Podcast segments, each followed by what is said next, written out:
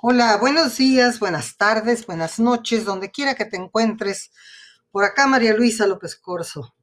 Nuevamente con el paso número dos que estábamos dando ayer, que te sirve para tu plan personal de acción.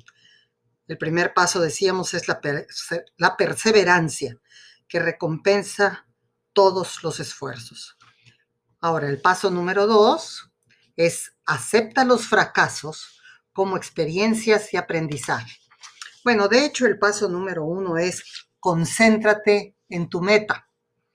Este es parte del plan personal de acción. El paso número uno, concéntrate en tu meta. El paso número dos, acepta los fracasos como experiencias de aprendizaje. Nuestra mayor gloria no consiste en nunca fallar, sino recuperarnos cada vez que lo hacemos. Esto lo dijo Confucio. La gente de éxito no se queda inmóvil ante el fracaso. Ven los errores como oportunidades de aprender y de desarrollar nuevas estrategias. Cuando los errores se asumen como fracasos, ocurre un gran desperdicio. No se obtiene nada de valor. No obstante, la gente puede aprender mucho de los errores y de los reveses a lo largo del camino, los cuales son inevitables y en ocasiones hasta esenciales. También son la evidencia de la acción. Estás haciendo algo. Entre más errores cometas, más grandes serán tus posibilidades de éxito. Los errores indican disposición a experimentar y asumir riesgos. Las personas de éxito saben que cada desacierto implica un paso adelante para alcanzar los sueños. Muchas personas sueñan con el éxito. Para mí el éxito se alcanza únicamente a través de la introspección y mediante cometer errores una y otra vez.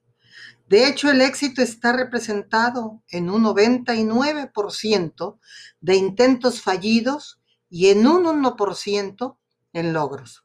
Eso lo dijo Soshiro Honda. Honda ha vuelto a corroborar lo que cientos de otros triunfadores dijeron antes de él. Tal vez recuerdes lo que Edison dijo anteriormente, que nunca hubiera logrado inventar la bombilla sin antes haber fallado en 4.000 experimentos. El biólogo Thomas Huxley dijo que el fracaso le había sido de gran beneficio. Susan B. Anthony dijo simplemente que el fracaso es imposible. Anton Chekhov dijo que uno tendría que ser un dios para poder decir la diferencia entre el fracaso y el éxito. La historia está llena de eventos que apoyan la opinión de Chekhov cuando Cristóbal Colón cometió un error de cálculo y se tropezó con el nuevo mundo en vez de llegar a Asia, ¿qué me dirías tú? ¿Fue un fracaso o un triunfo? Un viejo adagio dice, la flecha que da en el blanco es el resultado de cientos de intentos fallidos. Es a través de la adversidad y de las situaciones que en últimas ganamos. Para lograr el éxito y volvernos imparables es imprescindible que veamos el fracaso como una oportunidad para aprender y mejorar. Quienes no pueden soportar un momento de fracaso se condenan a sí mismos a la mediocridad. No logran pasar hacia adelante en una situación que les resulta incómoda y poco conocida. Sin embargo, es justo allá, más allá de esa situación, que se logra alcanzar el éxito. Si no estás dispuesto a arriesgarte a lo inusual, tendrás que acostumbrarte con lo ordinario. No te acostumbres. Esto fue lo que dijo Jim Rohn. Es mucho mejor atreverse a hacer cosas grandiosas, obtener triunfos a pesar de los fracasos, que quedarse con los pobres de espíritu que ni disfrutan ni sufren. Muchos porque viven en la penumbra gris que no conoce victoria ni la derrota. Teodoro Roosevelt. Hay muchos ejemplos de, fracasos imparables. Deportistas que tuvieron que lidiar con estos fracasos por años para finalmente triunfar. Hay muchos eh, artistas que conocemos, muchos eh, autores que fueron rechazados con sus libros. Hay personas que dicen que podrían tapizar el cuarto con todas las cartas de rechazo que tuvieron, pero finalmente alguien les hizo caso.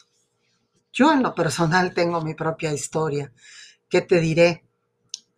Dedicándome a los eventos especiales cuando nadie los hacía. Cada vez que tenía yo una idea de algún evento, me pasaba la noche, me acuerdo con mi marido, eh, inventando cuál sería eh, la escenografía, cuáles serían los juegos, cuál sería la música, cuál sería la comida, cómo podríamos realmente inclusive vestir a los chicos animadores. Y una vez que concebía todo aquel cuadro perfectamente definido en mi mente, lo primero que hacía era ponerlo sobre papel. Y entonces lo lanzaba al mercado con mi cartera de clientes uno tras otro eran decirme, no, señora López Corso, suena ridículo. Otros me decían, suena muy aventurado. Otros me decían, de ninguna manera, no voy a exponer a mi gente a tal ridículo. En fin, hasta que había uno que decía, ¿por qué no? A ver, señora López Corso, ¿cómo nos va? Y entonces hacía el evento. Y entonces sí podía sacar algunas fotos y volví a mandárselas a todos mis clientes otra vez. Porque desde luego con un solo evento no pagaba yo la producción de, de todo lo que había hecho. Necesitaba por lo menos cinco o seis para pagar apenas toda la escenografía y todo lo que había mandado hacer. A partir del sexto, séptimo evento empezaban las ganancias. Entonces yo necesitaba tener por lo menos siete, ocho clientes que pudieran realmente decir que sí. Te digo una cosa, a veces pasaba un año sin que otro cliente me dijera que sí, pero al año siguiente había tres o cuatro interesados en ese evento. Yo ya tenía otra producción en el mercado, haciendo la misma estrategia, mandándoles la nueva información de un nuevo evento. La gente se volvía loca cuando oía mis, mis loqueras que yo hacía, pero al año siguiente decían que sí. Y en ese año me recuperaba yo de toda la inversión del año anterior. Ya tenía yo una nueva producción y entonces otros cuantos decían que sí.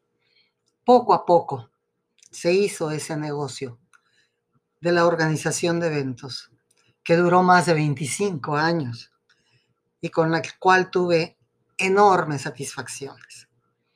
Entonces, no te des por vencido a la primera.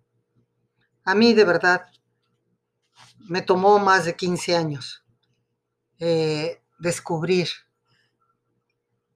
esta segunda lección, que es aceptar los fracasos como experiencias de aprendizaje. Ojalá a ti no te tome tanto tiempo. Que Dios te bendiga. Nos vemos mañana para la tercera y última de estas eh, de estos pasos para lograr mejor hacer tu plan personal de acción. Hasta la próxima.